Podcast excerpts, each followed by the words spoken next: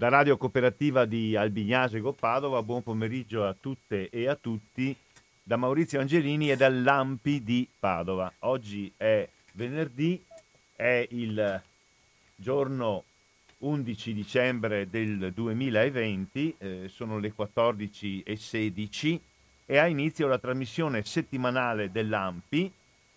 Come sapete in alternanza sono presenti a Radio Cooperativa il venerdì pomeriggio Ampi Padova come oggi pomeriggio e Ampi Venezia e oggi la trasmissione la dedicheremo ad un argomento di attualità e una volta tanto fuori anche dai confini nazionali. Ci occuperemo della Polonia di oggi, non in generale, ma nello specifico parleremo con due contributi, uno in presenza e uno telefonico, della situazione economica, politica e sociale di questo grande paese, perché la Polonia, lo dicevo prima all'amico Paolo Vieciorek, che è il nostro esperto competente presente qui in studio, è un paese molto più grande e molto più popolato di quello che era nel mio immaginario. Ha 48 milioni di abitanti per estensione, fa parte dell'Unione Europea, è il quinto paese della nostra Unione e anche come numero di abitanti è il quinto eh, per eh, popolazione. È un paese che è uscito come tutti i paesi eh, dell'Est dopo la caduta del muro di Berlino, dopo l'implosione dell'Unione Sovietica dal sistema di legame forte, stretto e di dipendenza forte e stretta dall'Unione Sovietica, è passata da una eh, società eh, comunista a partito unico a una società di tipo democratico liberale, a un sistema politico fondato sul potere abbastanza forte del Presidente della Repubblica, è una Repubblica semipresidenziale, quindi alcuni poteri che eh, in Italia sono più concentrati nel Parlamento e nel governo appartengono al Presidente della Repubblica che attualmente fa parte di un partito di destra nazionalista e si chiama di cognome Duda. È un paese che negli ultimi anni ha conosciuto un enorme eh, sviluppo economico, cioè con un ritmo, eh, un ritmo, con un'accelerazione annuale di espansione del prodotto interno lordo molto superiore a quella dei grandi paesi fondatori dell'Unione Europea è un partito in cui le differenze tra le cinque grandi città, la capitale Varsavia, la seconda città Cracovia, Danzica e, e i eh, paesi della campagna profonda sono molto accentuate queste differenze. È un partito che nonostante sia uscito da, da eh, 40 anni di dominio assoluto dei comunisti, ha una presenza politica della sinistra molto fragile, molto debole. Sostanzialmente il sistema polacco finora si è fondata sulla alternanza tra uno schieramento di tipo liberale eh, e uno schieramento con più, con più accentuate caratteristiche nazionaliste. Lo schieramento liberale più sensibile a istanze di modernizzazione di laicizzazione della società, punto di riferimento un'alleanza di partiti che si chiama Piattaforma, lo schieramento di destra molto fortemente legato alle tradizioni cattoliche, alle tradizioni antirusse, alle tradizioni anticomuniste di una parte molto grossa della società polacca. Partito di destra fondamentale a cui appartiene anche l'attuale Presidente del Consiglio dei Ministri, si chiama Diritto e Giustizia. Noi lo conosciamo con eh, la sigla, con l'acronimo di PIS. La sinistra, dicevo prima, è molto debole, nelle più recenti elezioni ha avuto un trascurabile, un trascurabile 2%.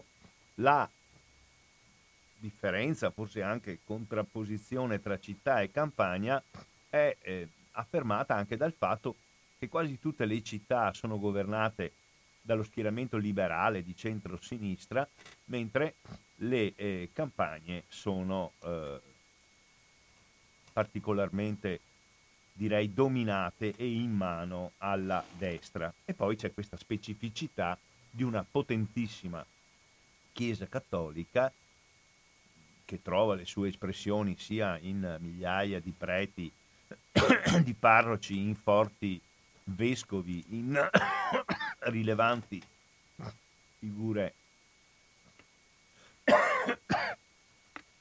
chiedo scusa, cardinalizie e per dire l'ultima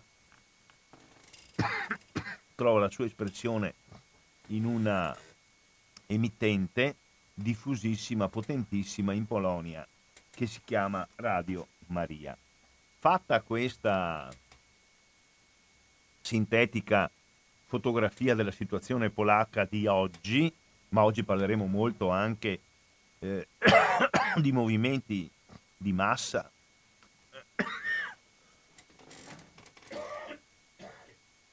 Di movimenti di massa che cercano di contrapporsi a questo potere forte della destra della Chiesa Cattolica, do la parola al primo dei nostri ospiti, che è Paolo Vieciore, che è un amico che avete sentito anche qua. Qualche anno fa in radio e che si è occupato nella ultima trasmissione che ha fatto di una esperienza completamente diversa che quella eh, dei soldati polacchi in Italia e del loro contributo alla liberazione del nostro, del nostro paese. Oggi parleremo invece della Polonia di oggi. Paolo Vieciorek è, anche per la sua storia personale, il cognome lo, lo rivela, lui, lui, è un italiano di origine polacca. Eh, oggi parleremo con lui appunto della Polonia attuale. Avremo poi un intervento telefonico di una nostra amica cittadina polacca residente da diversi anni in Polonia. Allora Paolo, ti do la parola, cosa succede oggi in Polonia? Grazie. La situazione in Polonia è abbastanza calda, sia sul fronte europeo che quello interno. Come sapete la Polonia insieme all'Ungheria avevano posto il veto sul bilancio della UE negli anni che, negli anni che vanno dal 2021 al 2027, quindi diciamo un arco di tempo ampio. L'avevano posto perché erano in disaccordo con il meccanismo che regola l'erogazione dei fondi europei. La concessione dei finanziamenti, infatti, è legata al, al rispetto dello Stato di diritto. Varsavia reputa poco chiaro il meccanismo che dovrebbe verificare l'osservanza di questa norma. Ritiene inoltre la Commissione europea un organo troppo politico per poterlo valutare in modo corretto e imparziale. Sappiamo che la questione è in via di superamento, ma il premier polacco Morawiecki si è espresso ugualmente con parole molto dure definendo l'Europa un'oligarchia. Io personalmente non ho mai creduto a una piena rottura eh, tra l'Europa e la Polonia, perché entrambi i contraenti hanno molti interessi economici. Infatti i finanziamenti che vengono dati alla Polonia, e sono tanti, ritornano in gran parte alle industrie europee che si aggiudicano tutti gli appalti. Ponti, strade, grattacieli, centri commerciali, sono tutte, tutti a capitale straniero. Quindi c'è una contrapposizione, una contraddizione tra Unione Europea e, e Polonia, ma dal punto di vista della Polonia, come dicevi tu, eh, è difficile che la Polonia rinunci a questi interventi dell'Unione. Leggevo da qualche parte che la Polonia, ripeto, un paese che ha avuto uno sviluppo negli ultimi 15-20 anni veramente molto notevole sul piano eh, quantitativo, eh, la Polonia contribuisce per circa 4 miliardi di euro al bilancio dell'Unione Europea, ma riceve, come tutti i paesi che hanno un reddito basso, che devono quindi sanare delle vecchie arretratezze, quasi tre volte tanto, circa 11 miliardi di eh, euro. Ma allora, eh, capito che c'è questo problema aperto tra Unione Europea e Polonia, caro Paolo, ti domando, ma perché si parla a livello europeo eh, di involuzione antidemocratica in Polonia e si tende a vedere nel partito eh, diritto e giustizia, nel PIS, che è stato, ha avuto i suoi massimi esponenti in due gemelli, uno dei quali poi è morto cadendo con un aereo Kaczynski, ma l'altro insomma è tuttora vivo e vegeto. Perché si parla di involuzione antidemocratica in Polonia? Perché la Polonia si sente messa sotto accusa assieme all'Ungheria sulle questioni dello Stato di diritto?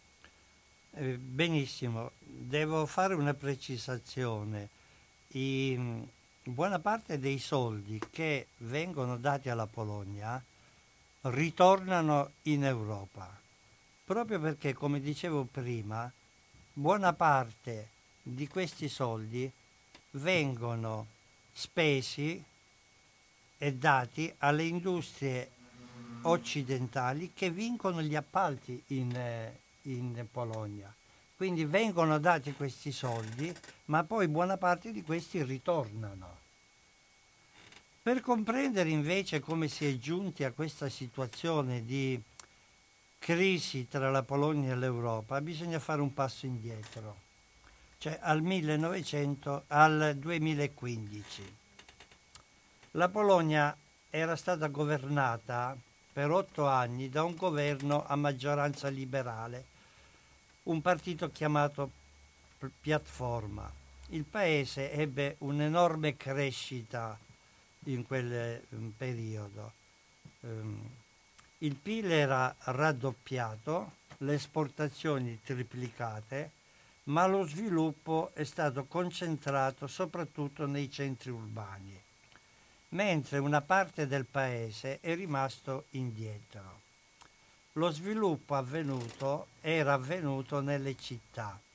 Le campagne e i piccoli centri furono abbandonati.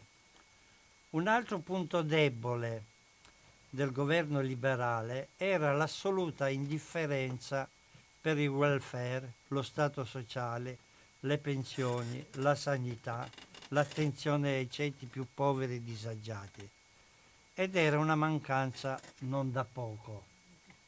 L'opposizione all'epoca era guidata da Kaczynski, leader appunto di giustizia, di diritto e giustizia.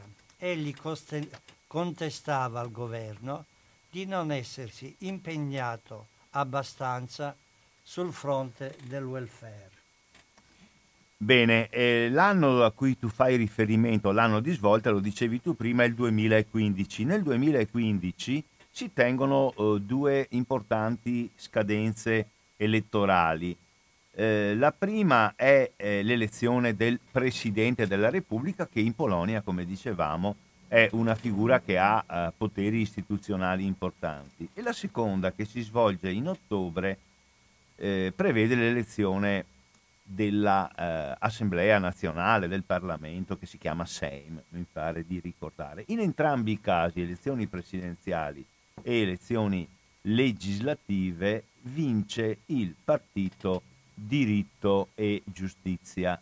Ecco, ma perché, in base a che cosa riesce a vincere queste elezioni cinque anni fa? Kaczynski, che era l'intelligenza grigia, insomma l'ispiratore di, questa, eh, di questo movimento, avvia una campagna elettorale già nel 2014 una campagna elettorale molto aggressiva sotto l'insegna di due slogan. Polonia in rovina per indicare un, lo stato di difficoltà del paese e un altro slogan era buon campagna, cambiamento.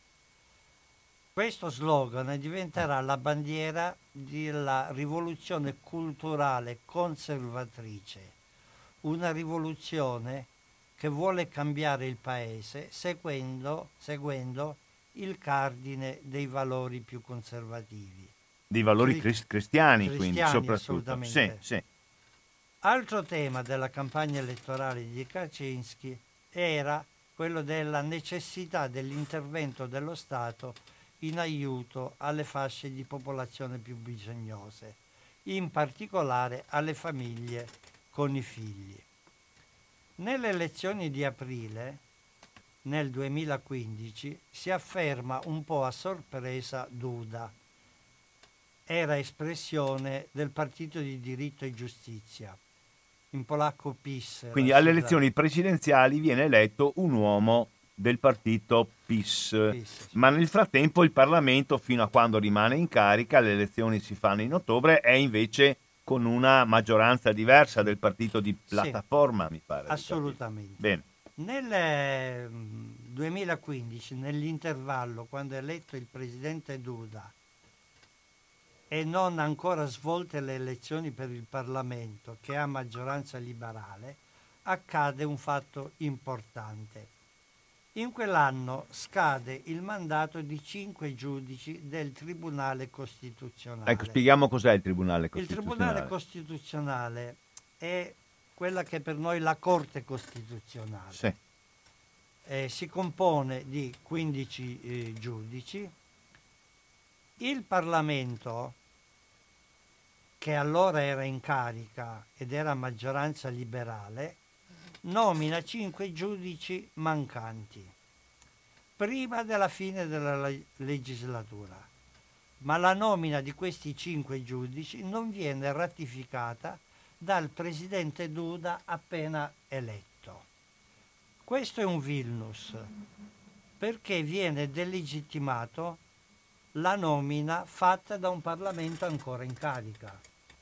Quindi secondo le eh, procedure costituzionali polacche, noi abbiamo questa Corte Costituzionale, la- loro la chiamano Tribunale Costituzionale, il quale può dire la sua su tutti i provvedimenti di legge approvati dal Parlamento e può anche invalidarli, adesso vedremo che in parte avviene, se il Tribunale Costituzionale ritiene che le leggi approvate dal Parlamento non siano conformi alla Costituzione polacca. Va aggiunto che la nomina dei giudici espressione del Parlamento deve essere ratificata, fatta propria dal Presidente della Repubblica. E allora, e allora sostanzialmente un Parlamento a maggioranza liberale nomina cinque giudici costituzionali e li propone a un Presidente della Repubblica espressione del partito di destra, del PIS, e quest'ultimo, Duda, che lo può fare evidentemente, non ratifica la loro, eh, la loro nomina. In questo modo, come dici tu, delegittimando il Parlamento che comunque era in carica. Ma allora, eh, aggiungo un'altra domanda all'amico Paolo Vieciorek in questa trasmissione dell'AMPI di venerdì 11 dicembre che stiamo dedicando ad un'analisi di fatti importanti della Polonia di oggi. Ma allora, di fronte a, a questa, a questa eh, rifiuto del presidente Duda di ratificare i nuovi cinque giudici costituzionali, che cosa fa il partito di eh, Kaczynski, il eh, partito che in polacco si chiama PIS? Che cosa fa? Preparando le elezioni del Parlamento, del nuovo Sì. Parlamento. Sull'onda di consenso che aveva ottenuto Duda alle elezioni, a ottobre si afferma il partito Diritto e Giustizia con una vittoria schiacciante alle elezioni. Ottobre 2015, vero Sì. Paolo? Sì. Il partito ottiene la maggioranza assoluta in Parlamento. A questo punto Kaczynski controlla sia la presidenza che il Parlamento, dove ha la maggioranza assoluta. Ci sono ora le condizioni ideali per Kaczynski di avviare quella che lui chiama la rivoluzione conservatrice. Abbiamo visto eh, che eh, i due capisaldi della proposta politica eh, eh, del partito del PIS, diritto e giustizia, sono un maggiore intervento dello Stato per aiutare le fasce più povere della, cost- della popolazione, quindi soldi, spesa, assistenza, secondo me giustificata perché credo che queste fasce siano numerose, e un forte richiamo alle tradizioni più conservatrici anche in senso religioso, anche in senso morale del costume eh, della Polonia, tendendo ad, ad, affermare una identità assoluta tra eh, religione cattolica intesa in senso molto tradizionale e cittadinanza polacca. Il patriottismo polacco è anche cattolicesimo spinto, per così dire, alle estreme conseguenze. Allora, quando il partito PIS, dopo aver conquistato la presidenza della Repubblica, conquista la maggioranza assoluta in Parlamento, che cosa fa Kaczynski? Paolo. Allora, Kaczynski fa due cose mh, mm, subito. La prima eroga a tutti gli assegni familiari, 500 svuoti. Soprattutto il contributo viene dato alle famiglie con i figli. La seconda cosa avvia la riforma della giustizia. Questo sarà il motivo di contrasto con l'Europa. Perché? Perché la battaglia inizia sulla riforma del Tribunale Costituzionale. Kaczynski che cosa? Riteneva la Costituzione polacca un compromesso tra la vecchia dirigenza postcomunista e Solidarnosc, alla quale Costituzione non si sente legato. Ritiene egli che la, la Costituzione sia un tradimento voleva che la dirigenza postcomunista dovesse, dovesse essere fatta fuori in modo traumatico. Non era per lui concepibile un passaggio graduale. Perciò la battaglia si concentra sul Tribunale Costituzionale, che era custode della Costituzione vigente.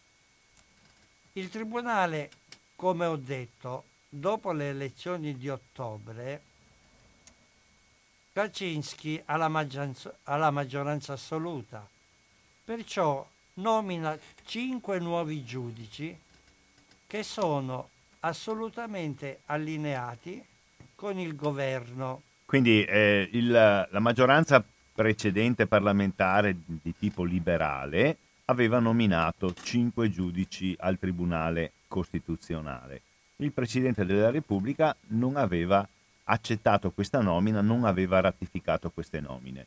Con le elezioni di ottobre 2015 in Parlamento arriva una nuova maggioranza di destra del Partito Giustizia e Diritto del PIS che fa altre nuove cinque nomine. A questo punto il Presidente della Repubblica Duda, Duda sì, li fa eh, giurare. Li fa giurare. Fa quindi giurare. Eh, riconosce eh, questi secondi sì, cinque. E riconosce questi nuovi.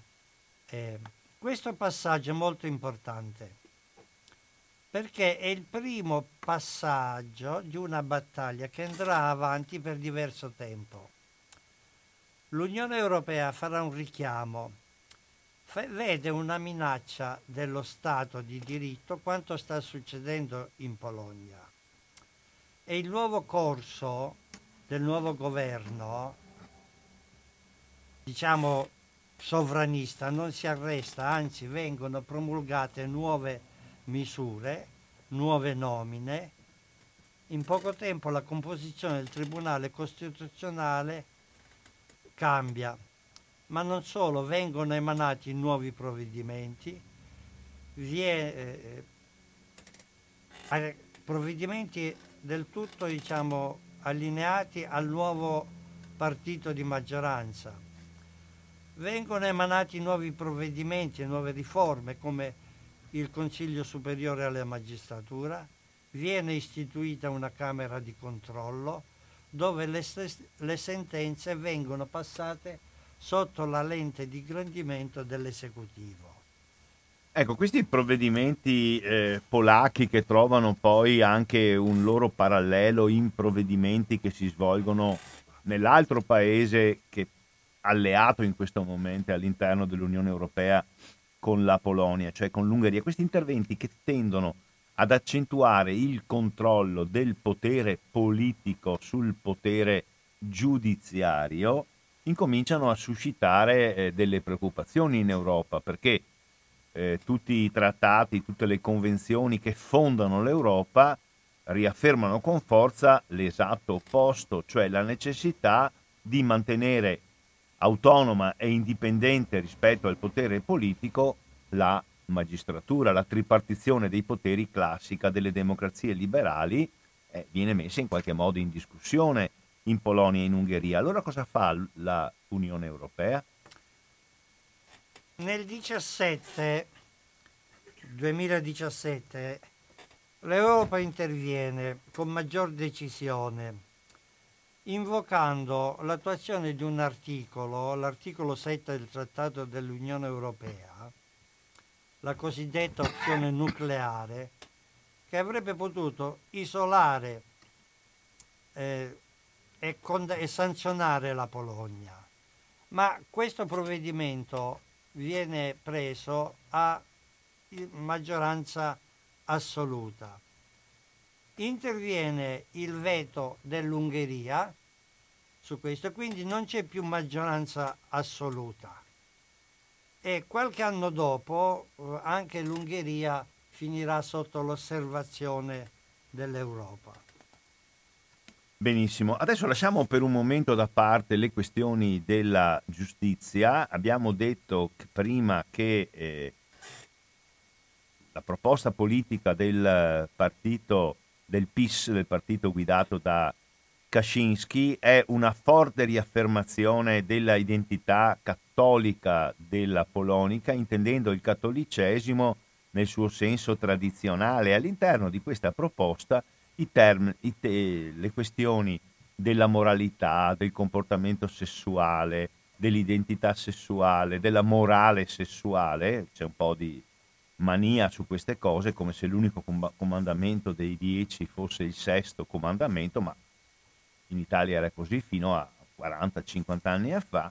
Questi, questi argomenti hanno un'enorme importanza nella battaglia politica in eh, Polonia e questa rivoluzione conservatrice, come Kaczynski l'ha eh, ha definita, si realizza anche da parte del partito di Kaczynski, del PIS, in una fortissima critica, una fortissima ostilità alle minoranze sessuali, lesbiche, gay, bisex, transgender. C'è un fortissimo impegno ideologico. Ce ne vuoi parlare Paolo?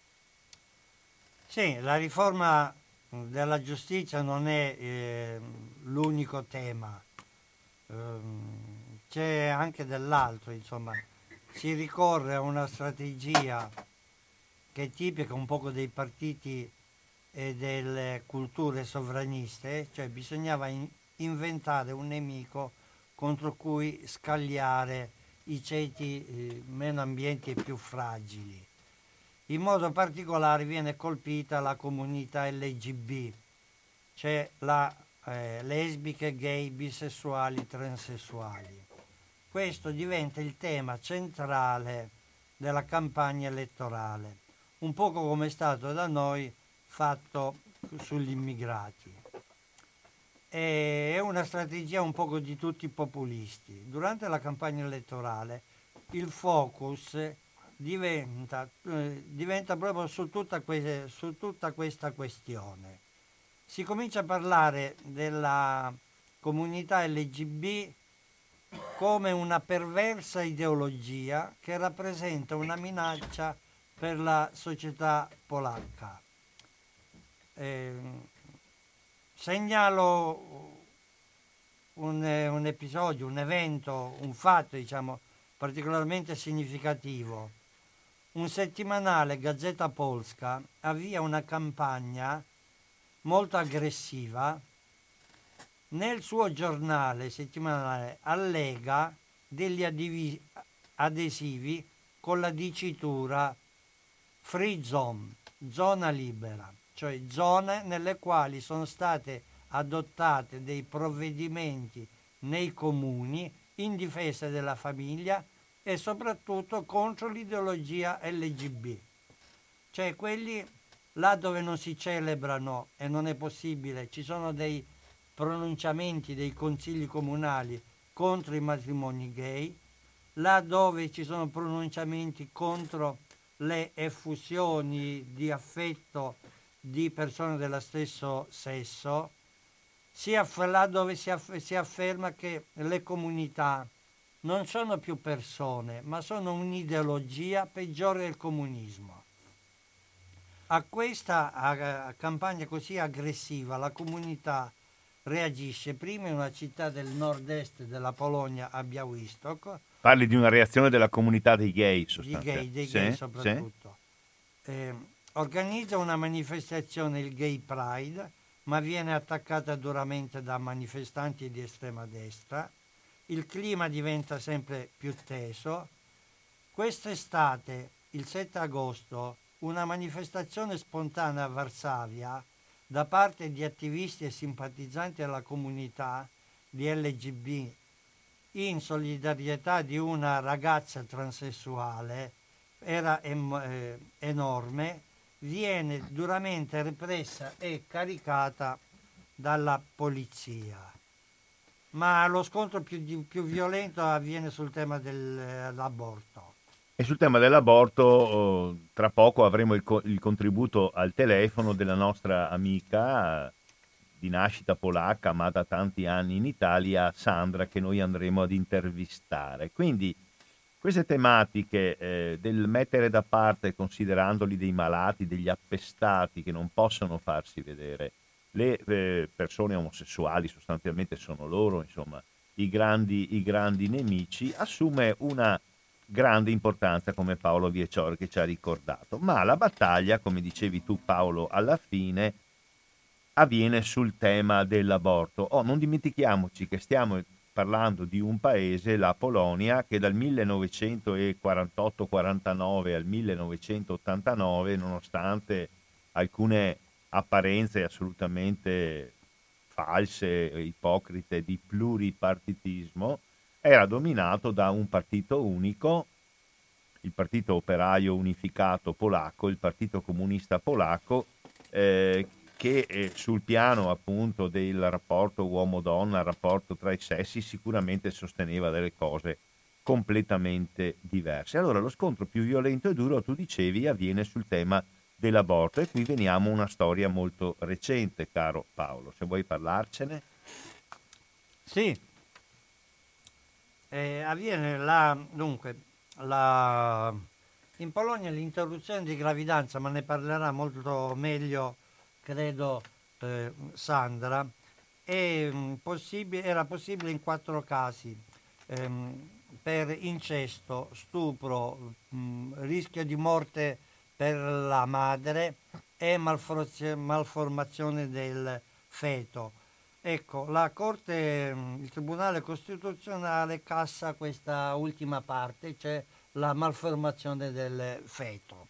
Quindi l'aborto per malformazione del feto non può più avvenire e se avvenisse comporterebbe la commissione da parte della donna e di chi la aiuta, medici, infermieri, di un reato. Non dimentichiamoci che il Tribunale Costituzionale è stato integrato dopo il 2015 con uomini e donne direttamente controllati dal partito del PIS di Kaczynski. Allora?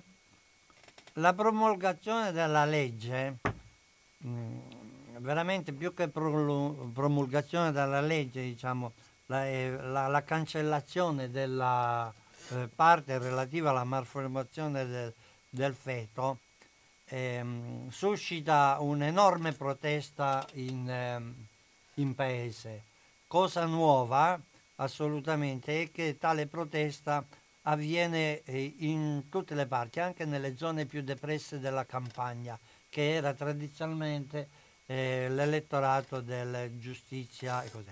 Ma mh, mm, vi partecipano mh, mm, moltissimi giovani, ehm, tenete conto che, teniamo conto che ci sono circa 52.000 giovani che fanno l'Erasmus. Eh, e che quindi hanno una coscienza eh, europeista e diciamo, una cultura eh, laica. Cioè universitari polacchi che vanno in giro per l'Europa, ce ne sono anche in Italia, ma penso in Germania, in Francia, in Gran Bretagna, in Spagna, e, e, e si mettono a confronto insomma con, con modi di comportarsi, con ideologie del comportamento in questa particolare tematica del rapporto tra i sessi e della sessualità che sono l'opposto di quelle dominanti in Polonia. Questi giovani insieme a donne diciamo, organizzano eh, passeggiate lungo le strade facendo dei blocchi stradali in questo modo. Vi partecipano, ehm, pro, ci sono proteste all'università, si uniscono i rettori eh, de, delle università stesse.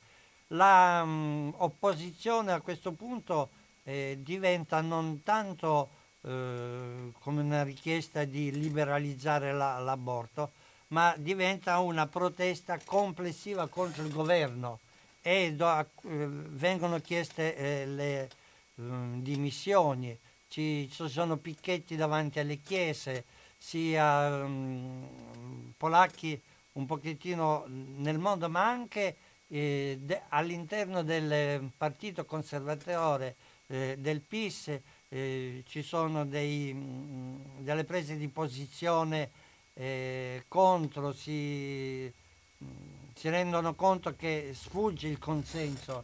La, in ogni famiglia comunque eh, è stata colpita oppure coinvolta in questa esperienza dolorosa de, dell'aborto. Per cui diciamo, una, mh, mm, lo scontro è diventato diciamo, contro il governo nel proprio insieme, ma forse è il caso di eh, sentire direttamente una ragazza che potrebbe dire, poi eventualmente facciamo sentire anche delle altre testimonianze che potremmo avere. Vorrei aggiungere, prima di fare una breve introduzione musicale durante la quale faremo il collegamento telefonico, poi lo mandiamo in onda con la nostra eh, testimone diretta Sandra, vorrei aggiungere che eh, si sta verificando uno scontro in Polonia che vede eh, per la prima volta, come diceva Paolo, intanto una grande opposizione a questo provvedimento che rende praticamente impossibile e illegale l'aborto, ma che poi eh, si allarga, si allarga eh, si allarga eh, poi alla tematica del rapporto tra Stato e Chiesa, perché non l'abbiamo finora detto, ma eh, in assoluto sostegno alla politica conservatrice e restauratrice sul piano della morale, dei diritti civili del eh, governo di centrodestra, c'è la Chiesa cattolica, cioè la Chiesa cattolica polacca attraverso i suoi cardinali, attraverso i suoi vescovi, dà il suo eh, pieno sostegno alla eh, politica del governo e quindi la protesta, volente o nolente, è insieme contro il governo e contro la Chiesa cattolica. Adesso cercheremo di eh, stabilire il collegamento con la nostra amica Sandra, nel frattempo oh, vi facciamo ascoltare un po' di musica.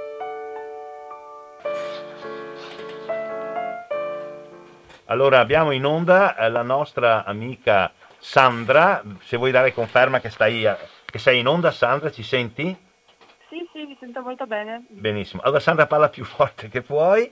Ecco, eh... Mm, Sandra è eh, una ragazza, posso dire ragazza perché rispetto a noi, quanti anni hai Sandra scusa adesso? Eh, 24. 24 anni, sì. Mi pare che studi psicologia attualmente, se non sbaglio, giusto? Sì, sì. Psicologia di comunità, sì. Psicologia di comunità qui a Padova, è venuta in Italia eh, dieci anni fa, mi dicevi ieri nella chiacchierata mm-hmm. che è così, e hai vissuto in quale città prima di venire a Padova? A Torino. A Torino, perfetto.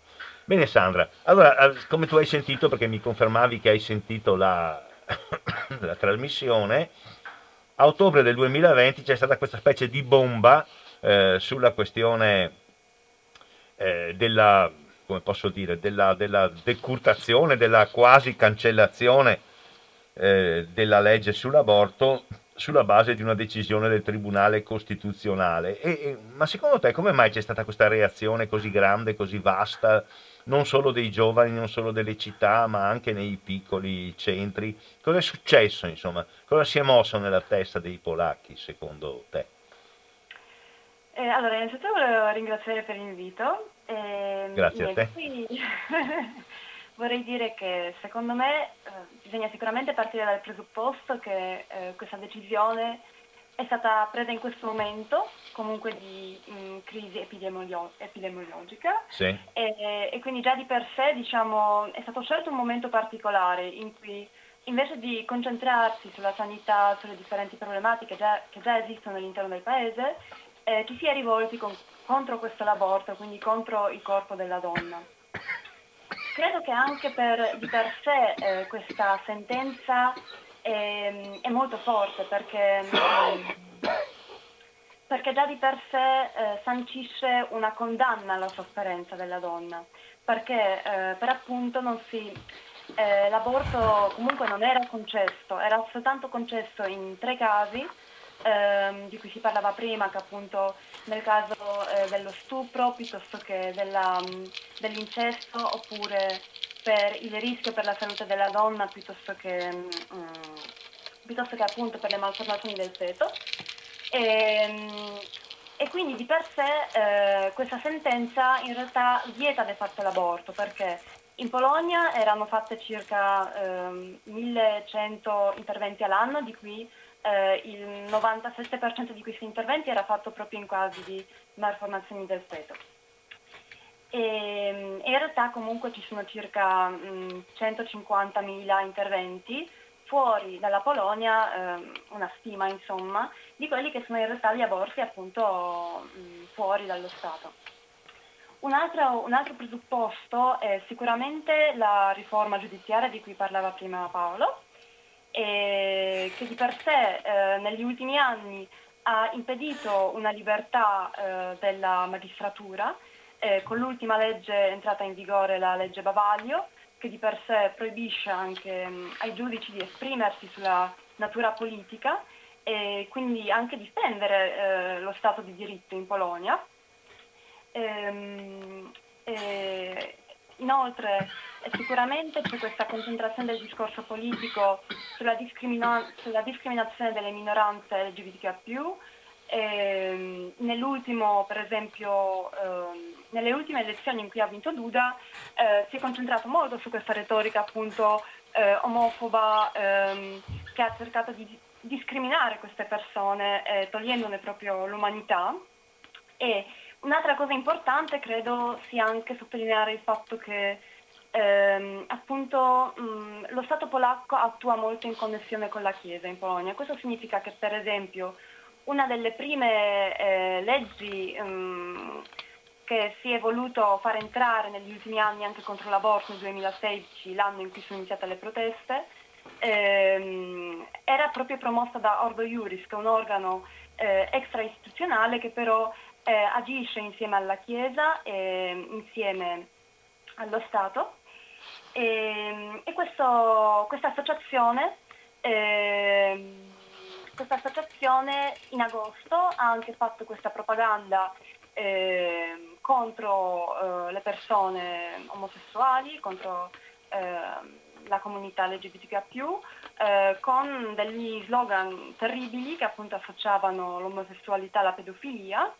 E, ehm, una di queste strategie era proprio quella di anche, secondo me, mascherare gli, gli, ultimi, ehm, gli ultimi crimini della Chiesa, che sono appunto quelli collegati alla pedofilia, su cui si sta investigando molto, eh, soprattutto negli ultimi anni, anche grazie diciamo, al, al, Papa Francesco, che insomma ha un po' spinto anche su questo, su questo punto. E, e, quindi c'è anche una sorta di eh, volontà da una parte di deviare lo sguardo ehm, dai problemi che ci sono all'interno per esempio della Chiesa e dall'altra parte bisogna anche sottolineare, secondo me, che tutta questa parte anche di criminalizzare la donna eh, deriva anche da eh, tutto un movimento eh, organizzato di cui per esempio Ordo Iuris fa parte, che si chiama Agenda Europa, e che ha dei collegamenti anche con il ehm, Congresso delle Famiglie e, e, che si fa diciamo, promotore di eh, una visione, ehm, eh, una visione come dire, ehm, che vuole riportare allo stato naturale eh, la società.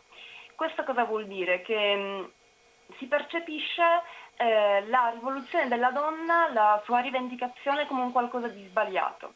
Perché, per esempio, anche ritornando alle ultime parole del, del Ministero dell'Istruzione, eh, cui anche, contro cui si è anche manifestato in questi giorni, eh, lui stesso per esempio ha detto che ehm, l'emancipazione della donna è un qualcosa eh, di terribile eh, e quindi che ha colpito la famiglia, perché questo ha fatto sì che la nascita eh, negli ultimi anni eh, abbia avuto un decremento. E da qui deriva anche per esempio uno di questi provvedimenti del governo del PIS di dare questi, questi 500 svuote ehm, alle famiglie per la crescita eh, epidemiolo- eh, demografica.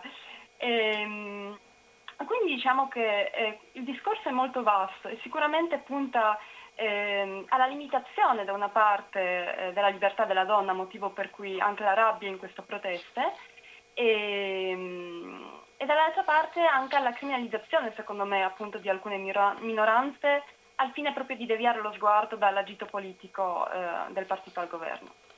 Benissimo, eh, ascoltami Sandra, eh, prima dicevamo con Paolo che eh, questo movimento che dura da, da, alcuni anni adesso è esploso dopo questa sentenza del Tribunale Costituzionale, eh, ha una partecipazione molto molto numerosa, ma addirittura mi pare che ci siano stati degli episodi di interventi di persone che facevano parte di questo movimento dentro le chiese, addirittura delle contestazioni dentro le chiese, una roba incredibile in un paese cattolico come la Polonia. È andata così, mi sembra, no? Sì, sì, all'inizio delle proteste eh, ci sono state, eh, sono state chiamate appunto intrusioni nelle chiese. Sì.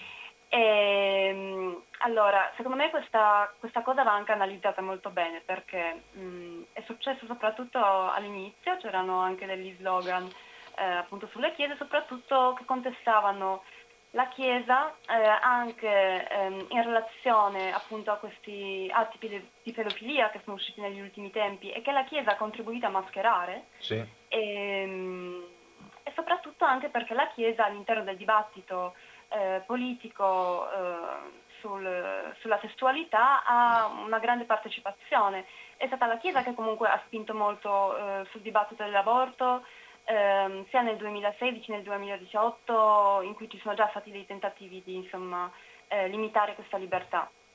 E queste persone che sono entrate nelle chiese, ehm, anche lì eh, si è parlato molto di eh, appunto questi attacchi, in realtà erano persone giovani che sono entrate, che hanno manifestato degli slogan sì. e ovviamente poi il governo ha m- manipolato anche, diciamo, anche questa cosa per dire che ehm, ovviamente questi sono i nemici dello Stato contro cui bisogna difendersi, sì. e ha richiamato tutte le persone che si sentono polacche a difendere le chiese, eh, motivo per cui ehm, appunto c'è stata anche una mobilitazione di ambienti eh, nazionalisti all'interno della Polonia che si sono schierati attorno a queste chiese ehm, negli, nei prossimi giorni, quando in realtà comunque eh, le donne hanno continuato a manifestare non per forza già all'interno delle chiese piuttosto che um, in questi spazi qua, ma più nello spazio della città. Certo. E. Senti, e quindi mh, ci sono manifestazioni, passeggiate, eh, persone che si fermano in mezzo alla strada, si discute, quindi c'è molto movimento rispetto a questa problematica che da quello che tu ci hai fatto capire è partita dalla questione dell'aborto, ma adesso pone il problema di un rapporto diverso che dovrebbe essere un rapporto di eh, separazione, insomma, libera Chiesa in libero Stato, come diceva eh, 150 anni fa il conte Cavour in Italia, eh, mentre da parte della Chiesa si vorrebbe continuare in questo suo potere di di controllo, di intervento, soprattutto sulle questioni di tipo familiare, di tipo educativo, di tipo sessuale. Cioè la Chiesa non accetta insomma, che, che la si pensi e che si viva in modo diverso da quello che la Chiesa dice. Mi pare che la questione sia tutta qui, insomma, la ricerca da parte di molti polacchi di eh, una netta separazione laica tra, tra, la Chiesa e lo Stato. È giusto quello che dico? Sì, sì, assolutamente. Stavo pensando anche agli, agli avvenimenti insomma, degli ultimi giorni. Sì. E, ehm, sicuramente ehm, c'è un problema in questo, nel senso che, ehm, come dire, ehm, Uh, ho perso un pochino di filo. Comunque, eh, diciamo che la Chiesa, anche, per esempio, anche questo canale di cui si parlava prima, Radio Maria. Radio Maria, sì. E appunto ehm, adesso questo weekend aveva il suo compleanno, diciamo. Sì. E durante questa, questa messa c'erano eh, persone anche di stampo politico, tra cui eh, il ministro della giustizia, Giobro, e anche mh, non so come si traduce in italiano, comunque il, diciamo, i rappresentanti dei diritti dei bambini erano sì, presenti sì, durante sì. questa messa. E durante questa messa eh, questo prete che anche preside questa radio ehm, ha detto che mh, parlando anche di, di, di, pedofilia insomma ha detto che vabbè ma ehm, tutti peccano, voglio vedere chi non pecca. E quindi c'è questa, sicuramente questa rabbia anche delle persone perché ehm, la Chiesa si sente un po' eh, intoccabile e quindi non c'è mh, diciamo neanche... Ci sono alcuni tentativi magari di alcuni preti adesso all'interno della Chiesa ehm, di contrastare questa cosa, però quello che diciamo che bulversa anche le vittime eh, di questi atti è proprio il fatto che non c'è, non c'è neanche diciamo, un tentativo di, ehm, di sguardo interiore in qualche modo, no? E di autocritica, ecco. Sì, sì, sì. Eh, eh, sentiamo io... Paolo che vuole dirti qualcosa. Sì, no, Paolo, prego. Dunque, giorni fa, ehm, no, dunque, durante la manifestazione che c'è stata qualche giorno fa, eh, durante il periodo allo stesso tempo, ci sono state manifestazioni in, nelle grandi città, ma anche nei piccoli centri della Polonia. Questo è un fatto che dicevo che è assolutamente nuovo e importante. Manifest- eh, scusa Paolo, tu senti, stai sentendo Sandra? Sì, tutto? Sì. Perfetto, va, scusa per essere sicuro, vai, vai pure Sandra. Sì. Eh, Paolo. E, e, questo è un fatto assolutamente importante perché diciamo, eh, penetra in quella uh, zona della Polonia che, mh, su cui eh, il partito PIS prendeva maggiori consensi. Ci sono state anche manifestazioni nelle capitali europee. Tuttavia, anche a Padova c'è stata una piccola manifestazione promossa proprio da mh, Sandra e altre studentesse delle polacche che studiano qui all'università. E tuttavia io non vedo ehm, una forte solidarietà e partecipazione ehm, della, nelle capitali insomma, europee, in Italia, come fu al tempo del Vietnam, eh, del, um, del Cile, eh, quando ci furono i colonnelli greci, quando ci fu i colonnelli greci.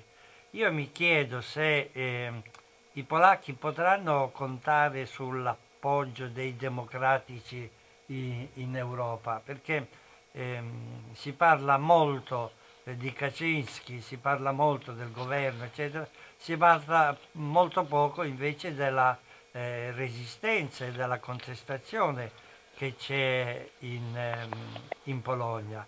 E in modo particolare diciamo, del protagonismo delle donne che no, a partire dall'aborto però rivendicano un modello di società diverso e questo protagonismo delle donne si era già espresso per esempio in un'altra direzione, però lo stesso soggetto, per esempio in Ucraina, che furono soprattutto le donne eh, oggetto della, il soggetto de, del cambiamento. Anche in Bielorussia, insomma. Anche, anche in, in Bielorussia, Bielorussia, tantissime donne. Sì, Tuttavia io mi rammarico un poco che la rappresentazione, l'immagine della Polonia che viene fatta è quella, diciamo, oscurantisca di Kaczynski. Credo che eh, un, eh, sia doveroso diciamo, riconoscere il valore e la valenza di questa battaglia.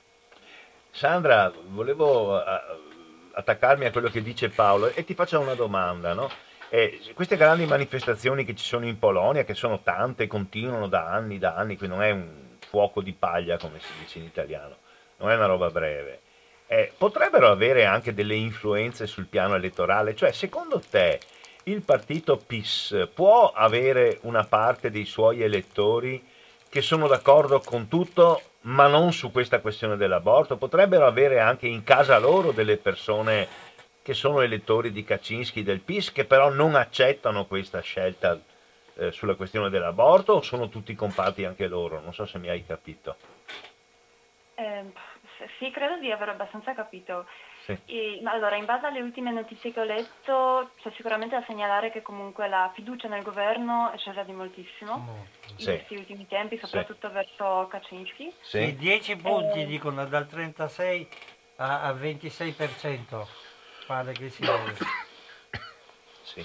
Esatto, anche nei sondaggi sembra proprio che ci sia una, una discesa anche della, come dire, del sostegno verso, verso questo partito. Quindi Quindi eh, ha contato anche tra i suoi sostenitori. sì. Sì. Ehm, Diciamo che a me sta- ci sono state le elezioni già a eh, inizio luglio in cui effettivamente ha, ha vinto Duda e Mm. quindi ad alcuni di noi diciamo si imputa un po' il fatto che mm, vabbè ma alla fine avete comunque scelto lui come presidente però dall'altra parte io credo che forse una- una- sicuramente un aspetto positivo di queste proteste è un risveglio della coscienza, della consapevolezza delle persone eh, sia giovani che anche più adulte e, e quindi anche appunto la costruzione di, di una narrazione eh, politica che parte anche da noi. No? E, sì, mh, rispetto, rispetto all'Europa adesso mi sembra, mh, non vorrei sbagliare data, una settimana, due settimane fa forse, Sì. c'è stata anche la risoluzione a partire dal Parlamento europeo che comunque anche sosteneva questa causa e, e, insomma era, era contro questa dichiarazione della sentenza mh, Del Tribunale Costituzionale. Sì. Ma secondo te, poi do la parola a Paolo che voleva intervenire, ti faccio un'ultima domanda Sandra, intanto, intanto ti ringrazio molto per quello che ci hai detto perché molte cose io non, non le sapevo, le ho imparate da te, grazie, e da Paolo. E, secondo te, mettiamo che domani mattina ci fosse un referendum in, eh, in Polonia e eh, insomma la, la possibilità fosse tra scegliere tra tornare almeno alla legge precedente, quella che prevedeva aborto permesso per incesto, per eh, eh, stupro, eh, per pericolo di vita per la madre, comprese le malformazioni del feto, questa è l'ipotesi A, diciamo, oppure quella che c'è adesso, cioè togliere la quarta possibilità, cioè evitare, escludere, proibire l'aborto per malformazione del feto. Se si andasse a un referendum, secondo te cosa succederebbe se puoi fare una previsione? Beh, allora, diciamo che mh, eh, lo stesso sciopero delle donne si è anche su questa tematica perché un po' c'era questo gossip di un referendum. E, mh, Mm. diciamo che non è sicuramente eh, il referendum rispetto a questa malformazione ehm, non, è, non è più accettabile perché qua si parla proprio del diritto all'aborto in tutto. E, mh, e quindi sicuramente, credo, spero, ehm, penso che ci sarebbe stata una contestazione di questa cosa e quindi si, si- mi aspetterei che appunto le persone eh, vorrebbero che l'aborto diventasse eh, legale. Che tra l'altro una cosa interessante secondo me è che anche eh, prima eh, del 92 mi sembra, in Polonia anche durante, durante l'occupazione l'aborto era legale ehm, in, in caso per esempio in cui ci fossero delle difficoltà economiche. Sì? Eh, quindi anche questa cosa secondo me è interessante perché ehm, insomma in qualche modo dimostra che eh, ci sono dei precedenti in cui diciamo, l'aborto era già legale in Polonia, Sì. perché alla fine bastava una semplice autodichiarazione. E... Sì. Quindi nella Polonia comunista sostanzialmente le possibilità di abortire erano molto più larghe, insomma meno, Sì. meno rigide di, di- di quanto avviene, avviene oggi. Paolo voleva dirti qualcosa per concludere? Sì, ehm, dunque, due notizie, informazioni. Allora, ehm, una sull'aborto, dunque, ehm, l'aborto in Polonia è, per la prima volta viene ehm, permesso e ratificato per legge nel 32, 1932, è il primo paese nel mondo che istituisce questa legge, dopo viene l'Unione Sovietica. Poi mh, ci sarà un secondo momento nel 1956 con la destalinizzazione che verrà ulteriormente liberalizzato e poi ci sarà eh, successivamente ulteriori cambiamenti, quindi è fortemente radicato nella cultura della Polonia. Eh, della Polonia. Questa è diciamo una cosa, ma eh, la questione che è partita dall'aborto, sì, oggi eh, assume un altro carattere, c'è una forte richiesta di cambiamento eh, di fuoriuscire e un'alternativa c'era. Ehm, teniamo conto che l'ultima, le elezioni di ottobre, eh, il PIS di Kaczynski ha vinto per un soffio, ha vinto veramente per, per poco. Eh, per cui era inclinata quella fiducia, quella cultura che sedimentava il partito di diritto e giustizia. Il, la persona più autorevole in quel periodo, diciamo, eh, intorno a cui si era coagulata tutta l'opposizione, era il sindaco di Danzica, Adamovic, che si chiamava, che di fatto si collocava, pur eh, venendo da un partito liberale, quello che era, si collocava a metà strada diciamo, tra il partito liberale e la sinistra, che abbiamo detto che è alquanto marginale. E, ehm, era iniziato lui e lui stesso aveva cominciato a costruire una rete di sindaci eh, come risposta diciamo, civile, liberale diciamo, alla cultura un po' oscurantista di Kaczynski. Negli ultimi tempi questo ruolo lo ha assunto un po' il sindaco di Varsavia, eh, anche egli. Anche egli. Io credo... Quindi parli sempre di grandi città, insomma, parli sì, di sì, Danzica, sì, parli di Varsavia, certo. pa- pa- eh. Ma Duda ha vinto alle elezioni presidenziali, le le elezioni ultime che ci sono state sono presidenziali, per- di poco mi pare, vero? No, no, di un soffio, di un soffio, proprio di, di un soffio ha vinto. Eh, la novità di questa protesta e eh, di questa diciamo, contestazione al governo è che avviene proprio nelle zone diciamo, a stragrande maggioranza conservatrice, sono nei paesi. Certo. eh, nei paesi.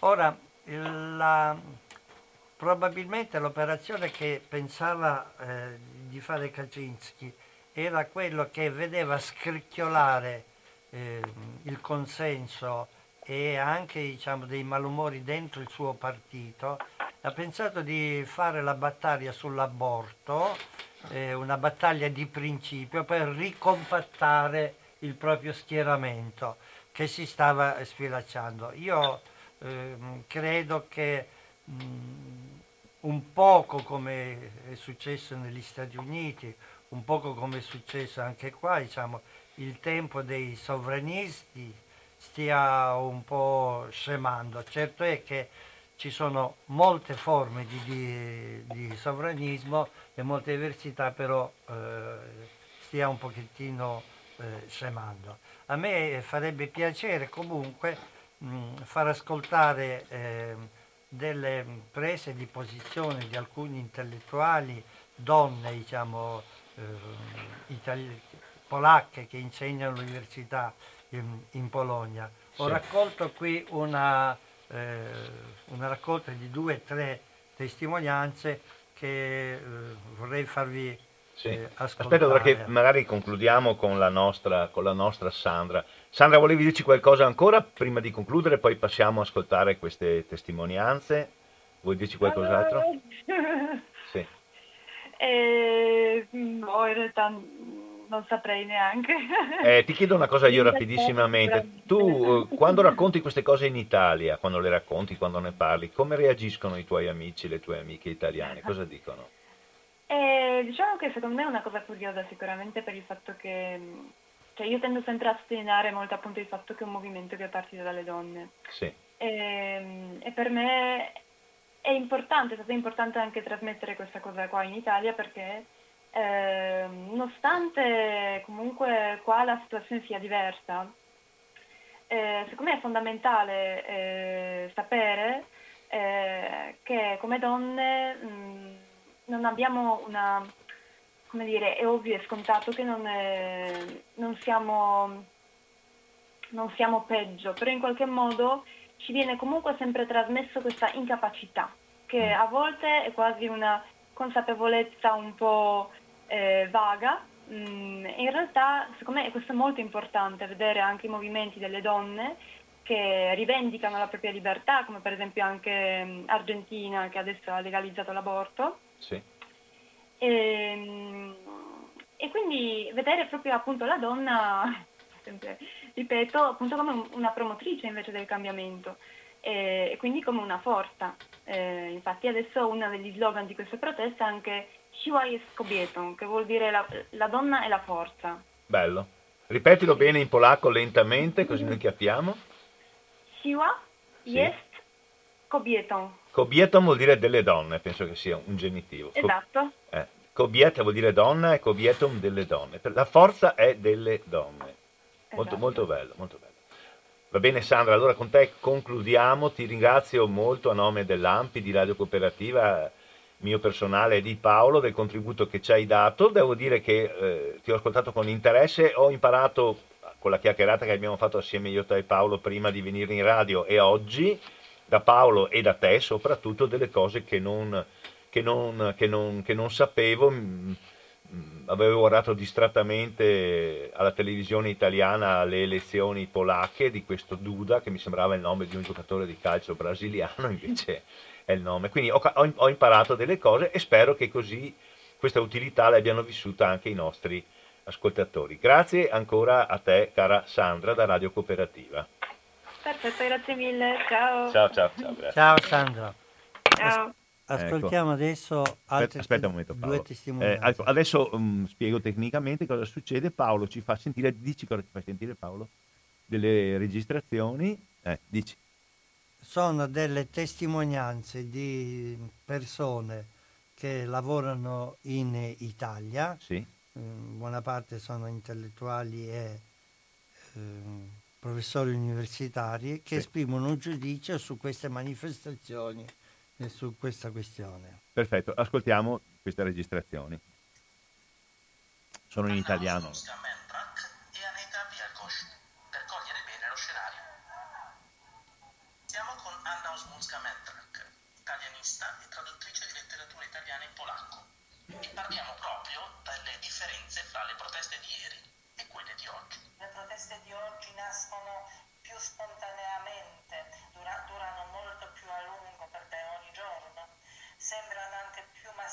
invece è più giovani per quanto riguarda le partecipanti, i partecipanti, giovanissimi, sia le donne che i maschi, perché molte donne sono bagnate dai partner, dai mariti, eh, da, da, si vede più partecipazione da parte delle studentesse e degli studenti, anche delle scuole medie. C'è stato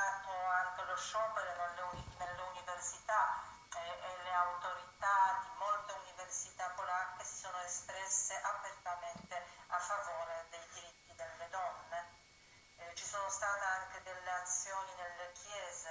Eh, domenica scorsa le donne hanno manifestato durante le messe portando dei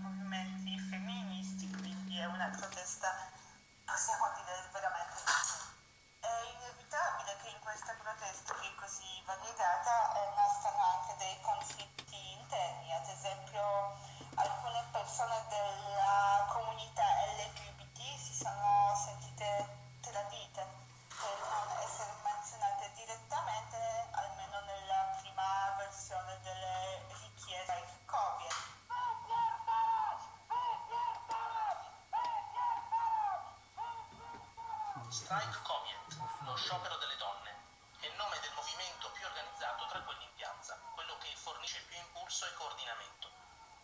Quanto alla questione delle minoranze sessuali, c'è da dire che Strike Comiet, per la manifestazione di venerdì a Varsavia, ha proposto in senso inclusivo un cambiamento nel logo delle dimostrazioni. Il fulmine che passa sopra il volto di una donna, da rosso, è diventato arcobaleno. Ecco, ritorniamo nella nostra diretta, andiamo verso la conclusione. Avete ascoltato sia dall'intervento di Paolo Viecciore che sia dalla telefonata di Sandra, sia da queste ultime testimonianze di eh, donne polacche che operano e lavorano in Italia, un resoconto sull'andamento di questa protesta che è partita come protesta contro la modifica pesante alla legge sull'aborto, ma che adesso pone due problemi fondamentalmente. Il primo è il ruolo e la dignità della donna, il secondo è la laicità dello Stato. Abbiamo spazio, abbiamo spazio per qualche telefonata se arriva, un paio di telefonate prima di eh, passare alla conclusione.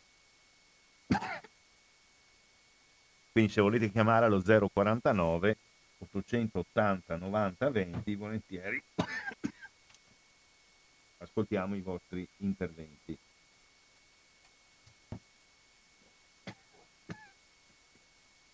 Non mi pare che chiami nessuno.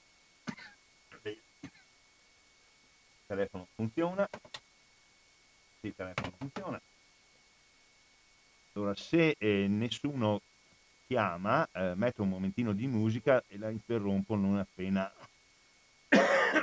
arrivasse una telefonata. Ecco, sfumato, siamo alla conclusione. Paolo, volevi dire qualcosa? Basta così. Allora, concludiamo questa nostra trasmissione dell'AMPI di oggi, venerdì 11 dicembre 2020, trasmissione che abbiamo dedicato per intero ad una analisi sulla situazione di movimento, di protesta, di tensione che esiste in Polonia tra un movimento molto vasto, abbiamo sentito anche degli interventi registrati, vediamo se c'è una telefonata con questa possiamo andare a concludere. Sì, Radio Cooperativa, chi parla? Eh, ciao, sono Sandra, volevo solo aggiungere ancora una cosa se riesco. Sì, prego Sandra, ti ascoltiamo. Eh, volevo solo salutare la mia sorellina che ha 11 anni e che ci ha ascoltato oggi. Benissimo, e quindi ha potuto ascoltarti da, da, Torino, mi sembra. Esatto. Grazie Sandra, grazie a te. Grazie a te. Ciao, grazie ciao, ancora. Ciao, ciao, ciao. Ecco, no, stavo dicendo, abbiamo eh, sentito questa trasmissione interamente dedicata a questa forte tensione che esiste in Polonia. Di questi giorni della Polonia e dell'Ungheria abbiamo parlato per le loro resistenze a eh, accettare l'inserimento nelle condizioni per ricevere i finanziamenti dell'intera comunità del, dei paesi europei. Eh, per quei paesi che eh, si impegnino a rispettare alcuni fondamenti dello Stato di diritto. Come avete penso capito, in Polonia, poi in Ungheria si potrebbe fare un discorso a parte più preciso, alcuni fondamenti dello Stato di diritto, per esempio la libertà di coscienza, la libertà eh, di espressione del proprio orientamento sessuale sono fortemente messi in discussione. Quindi forse abbiamo concretizzato, eh, senza volerlo, un discorso che sembrerebbe essere solo di soldi, insomma, no? Vogliono soldi, non vogliamo dargli soldi, non è solo questo, ma far parte di una comunità di stati vuol dire trovarsi all'interno di un comune riconoscimento di alcuni fondamenti di alcuni valori. Va bene, vi ringrazio molto per eh, l'ascolto, eh, do ancora un ringraziamento a Paolo Vieciore e a Sandra che abbiamo sentito oggi, eh, mi pare competenti, preparati e disponibili a spiegare e di ciò noi come AMPI siamo a loro grati. La trasmissione settimanale dell'AMPI proseguirà regolarmente anche la settimana prossima come una trasmissione gestita dall'AMPI di Venezia. Eh, e quindi è conclusa qui la trasmissione di oggi, venerdì 11 dicembre, di Ampi Padova.